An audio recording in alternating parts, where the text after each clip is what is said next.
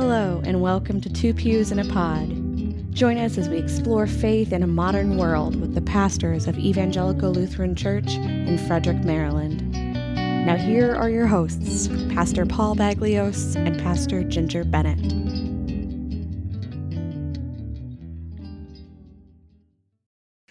I'm Paul Baglyos, And I'm Ginger Bennett. and we welcome you to this episode of the podcast Two Pews in a Pod. This is the fifth of five ep- episodes in our series on preaching, and we are absolutely delighted to welcome to this episode two wonderful members of Evangelical Lutheran Church. We have with us here Ava Dillman and Alan Purdue. Thank you for joining us. Thank you for having us. Both of whom are very active in this congregation and help to shape and guide its life. Alan has been a president of the congregation and continues to serve in leadership in many ways. Mm-hmm. Ava has grown up in this congregation and serves in a variety of ways. She is one of our most frequent and reliable servers in the chancel which means that Ava and Alan have heard a lot of preaching, Yes, they have. and we've invited them to this conversation, which we've given them some prompts to think about, some questions that we'd like to talk with them about, mm-hmm. but mostly to hear them talk about. And the first question that we had asked them in advance to consider is what do you listen for when you're listening to preaching? Um, I personally listen for something that I can relate to or a similar experience or like thought that I've ever had. That's a good idea. Mm-hmm. And have you ever heard such a thing in preaching? Like just anytime something's mentioned that would occur like hit one of my interests or occur around the time that like I've been living, something that might have happened in the news or just like any topic that I find interesting really just catches like my eye and my ear. Yeah. Well, that's neat. What about for you, Alan? What what catches your attention? Um I, I think the foremost thing is learning something fresh that I feel like I've either either forgotten from maybe heard about when I was a teenager in church, uh, or, or something that is literally distinct from how I've ever thought about uh, the passage uh, that is the the preaching text for the day. Uh, and and that does happen even after 60 years. Um, and and that's always a really interesting dynamic for me. I'm I guess I'm also in addition to learning, I'm I'm always anticipating, expecting um, a, a level of of faith nurturing embedded in a sermon, and I think we generally get that. That's good. Yeah, thank you for that. That's encouraging to hear. What you said, Ava, is really instructive to me, and it's a good reminder that I hope to take to heart. That often, if I'm referring to things, I'm, I'm doing so from my own experience of life of more than 60 years, mm-hmm. Mm-hmm. and some things that I might think of mm-hmm. that feel relevant to me and others of similar age. For a younger person, this could seem like irrelevant ancient history. And I will say, having heard your comment, I'm going to try to be more mindful of that. And, Okay. and in that sense, more hip. But I think we get a good dose of that Yeah. from one Sunday to the next in our church. Absolutely. And they're different definitely a different style of preaching between myself and and Paul here. We we preach a little bit different. So I guess what you don't get one Sunday maybe if I miss something maybe he picks up uh, and fills in the gap there, right? Or this vice versa. I- I think, So, by, and, and back and nice- forth. yeah. I, I think you both kind of have that rounding out to each other. They're a great blend, don't you think? Yeah. So when you're when you're listening to a sermon, um, I had a guy at my last congregation who used to tease me all the time and say, "Oh, I thought that was nap time." um, he did that just to be silly, of course. But but for you, when you're listening to the sermon. Um, is there a certain style or a way that gra- something that grabs your attention that keeps you besides the stories that you mentioned or the learning content that may keep you engaged um, uh, a little bit longer or may pull you in deeper uh, to the sermon itself what do you think Um, I really like when the sermons include something about real life where of course we are going to have sermons where it's about stories from the bible Sure. or something that we've learned in church but i like when we connect it to an experience or something that's happened in like for whoever is preaching the sermon in mm-hmm. their life. Oh, okay. Hmm. So so um, taking the scripture and then interpreting it to today. Yeah. Okay. Hmm. Okay.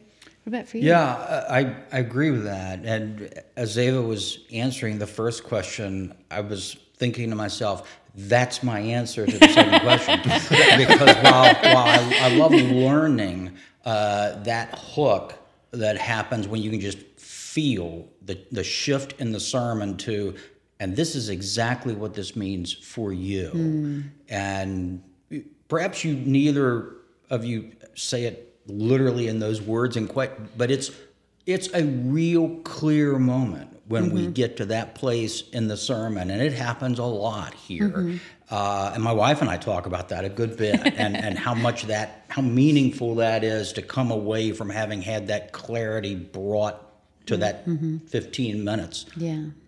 Yeah, I can think of sermons that I've listened to as well where where it's like, oh, I never put that together with the other piece and it's interesting uh, because we all come at scripture a little bit different and we hear God inviting us in in new ways. So, um, especially when you when you see it through the lens of everyday life, it can make a story from 2000 years ago that may seem okay, I'm not sure what I'm supposed to get from that or what this looks like in my world, it can give you some of that connecting points. yeah Yeah, I, that's good, helpful to hear. Yeah. And again, I'll, I'm going to keep thinking long after this conversation about what I'm hearing from both of you. Your perspective is instructive to me, Ava. Um,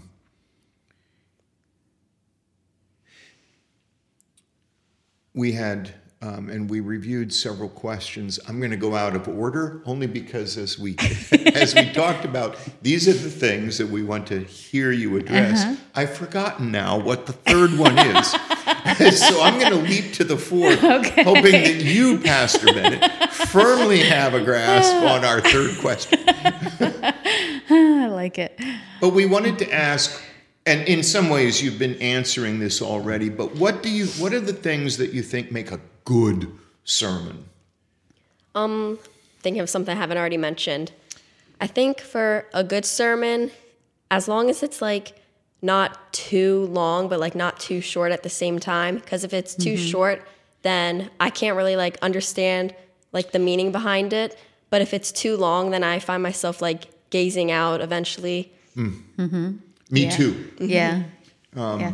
They say that the sweet spot is somewhere less than 15 minutes, but but somewhere around 10, 10 to 15 minutes. At least that's what I learned in preaching. I don't know. What did you learn, Paul? I don't remember learning anything Oh, about okay. about time. Okay. Um, and you likely know, Alan and Ava may not be so aware of this, but in previous generations, Mm-hmm. the expectation was usually for much oh, yes. longer preaching. And I Oh, know yes. when I was first called as a pastor, um, I would I would time my sermons. I would pay attention to Mm-hmm. the time, and usually it was about 14 minutes. Okay. And these days, that would be on the on the long end for me. Sure. And I'll say this: there was a fellow in the congregation where I first served who complained about how short my Oh, sermons that's were. funny. Yeah. And one day he was complaining about that, and I asked him, What do you remember from my sermon last week? He didn't Mm. remember anything, and I said, Then I'm not sure making them longer is going to help you. But I was snarky and young. Well, you know, I think it's an important thing because in the Lutheran tradition, there is currently, right? So I've gone to seminary a lot more recently than you have. So definitely that being the case, we have multiple services stacked up. Yeah. And so there's lots of different things. Attention spans may be different. So growing up, I grew up in a different tradition, and sermons were often a couple hours, right? We hear in the New Testament about Paul preaching so long that someone fell asleep and fell out the mm. window, Right. right? Right. But Yeah. Fell? but honestly, I think um, I think if your sermon, what what I was taught, of course, is if your sermon is uh, gets to the point, does some instruction, does some connecting, and then invites people in to consider something, um, you should be able to do that relatively well in that ten to fifteen minute window, and not not bore people. Now, I will tell you, Ava, you mentioned not too short. Yeah. Um, you were a little girl. The first, my very first sermon I ever preached actually was here at this church. And um, it's an interesting thing preaching in this church versus other churches just because it's so large and there's so many people. And this was back in 2017, 20. I think it was 2017. You may remember. Yes, I do. And and uh, it was actually around. It was in Advent, and I had this whole sermon planned out in my head, and and the the tendency for preaching at that time was not to stay in the pulpit, but was to wander. I don't know if you remember that Right. too.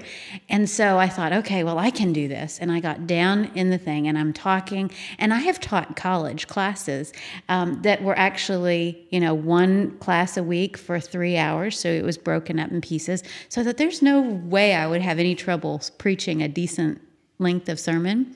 I got down in the congregation and I'm preaching. I, and I really think I said everything I knew to say, and it had been like five minutes, maybe, maybe, right? And I looked back, and the the chancel seemed so far away, and I was like, "Oh no, how do I get back up there?" And so I kind of hurried up, quickly walked back up the stairs, and and people kind of teased me about that, and they said, "Pastor." We like a little bit more meat to our sermon. and so that was before I took a preaching class. And so I learned there is a benefit to taking a preaching class before you get up and actually preach. Well, I, again, with your comment, Eva, you know, not too short, not too Not long. too long, yeah. There, I, I think there is an organic um, pacing Mm-hmm. to a good sermon that almost charts itself, like a piece of music. yeah. Um, there are some pieces of music that you know this this is going to develop further, and it must. Its own internal energy drives it, and now it's done. I did remember the other question, but I'm going to switch up the game because both Alan and Ava have already spoken in many ways to the other question we had thought Yeah. of. So let's try this. Okay. See if this is fun. Surprise. I want each of you to think for a moment that you are having to give instruction to a preacher, that you are their preaching teacher, their preaching coach. Um, if you're able to do this, what is the one thing that you would most want a preacher to bear in mind as they are preparing to preach and engaging in preaching? I would probably say just kind of go with the flow of like your preaching. If you make a mistake or something, if you forget, it's okay. Like as long as you stick to whatever meaning that you're trying to go. Like I really don't care if people make mistakes or something happens while they're preaching because if I'm talking in something in school or just to another person, I make mistakes all the time. Mm-hmm. So it's just like we're human, so just keep on going with it. Good counsel, Ava. Thank It you. is. It Yeah. is. Um, uh, I, I feel like it's a tough question. That was really a good answer. It's hard to go second, isn't it? it is. It Would you like some cheese and crackers? I, maybe I should resort to that. Uh, I, I think maybe I would uh, offer a suggestion of remember that when you're speaking to 150 or 200 people, um, we're all coming from a lot of different places and how mm-hmm. we've come to the day. Right. And when you look out and you see a face, don't presume that that face, what you think you see in that Yeah. fla- mm-hmm. face, reflects where the thinking is of every single person in the church. We're- We're all going to be different, and just work your way through the mm-hmm. path that you've already charted for yourself. But but be thinking about that broad experience that we're mm-hmm. all bringing to the day, and and some of us really might be desperately needing that mm-hmm. special moment of a faith affirmation and nurturing. Um, but but we're all in different places and and mm-hmm. and reach out broadly for the whole group. I guess that's the kind of thought I would offer. And that's also very wise. And I think it shows a real maturity of experience. Um, I know I have, and I'm assuming you have. All preachers, I think, have had the experience that after a worship service, somebody might say, I really needed to hear that. Um, and Yeah. w- we've also all had experiences of somebody saying, I don't know what that was.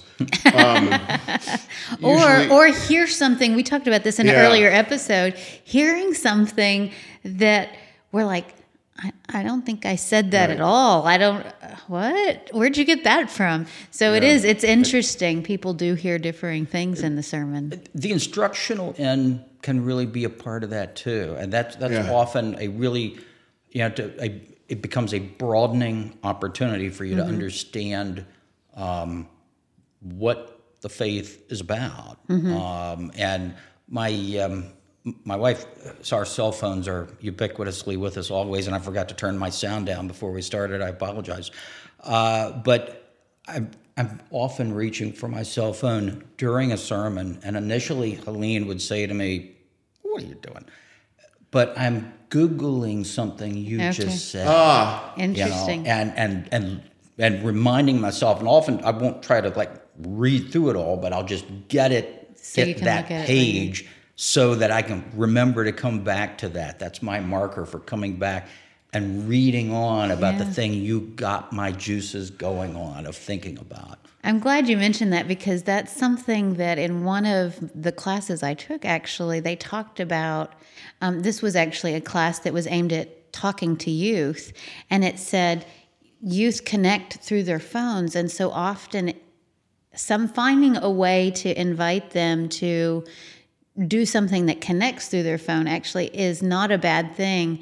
Um, and uh, so they made the joke about putting chargers in the front pews to get the kids to sit up closer in the front. But I think that's an important thing, right? If you can look deeper and do a little research later, but we forget what that might look like, you know. Well, and it brings to mind, I don't know if you'll remember this because it's going back several weeks now, but after a worship service in which I had been the preacher, you had said to me afterwards, Boy, I really hope that you and I might find some time. I have questions about that. i do remember Do you remember one. that? yes I don't know if it's anything you can you can say now. uh, Or I, if you I don't think I want to try that. That's it, to we're out of it. All the time. detail. but yes That's it is funny. one i wanted to chase down with you But I think that's a good point, right? So the sermon happens in the pulpit and Mm-hmm. it doesn't end when we say amen or however we end the sermon there is often as as we see folks on their way out of church there's often more conversation that happens. And then um, i've heard other folks because often at the end of the service we're in the back right? And so i've heard other folks kind of having little conversations about about that. And i'm just going to say last week i talked about driving a jeep and a motorcycle. And and and the the funny comments that I heard, ab- especially about motorcycle riders, was kind of interesting to hear people talking about in afterwards about uh, differing strong opinions about these things. But it's I think it's it's kind of interesting. But then folks also ask us questions, not not just about the personal experience, but theologically saying wow, I had never gotten to that. So I remember a lady who, on her way out, had said to me one week, she said, You know, I had always heard this preached one way, and I always struggled to understand how that fit. Um, but you brought it out in a complete different way, and it makes sense to me now. And I, it doesn't feel so heavy. And, and so I think there's, there's room then for more conversation around uh, theologically what that means and, and how that affects our lives. Mm-hmm. I want to come back for a moment to what you said. I will often do that too. Um, not when I'm in the chancel, but if I'm in another setting, I will often get my phone out if I've heard something because it it sends me immediately. And hearing that, I wonder, does it ever feel inhibiting or, or confining and constraining for you to be in worship when you're in the chancel? I mean, I feel like I try to pay as close attention to the sermon as possible just because when you're up there, it looks like everyone can see you. So I'm like, okay, I gotta make sure I'm focused at all times because, especially when your parents are watching and all that, you're like, gotta be on your best behavior almost.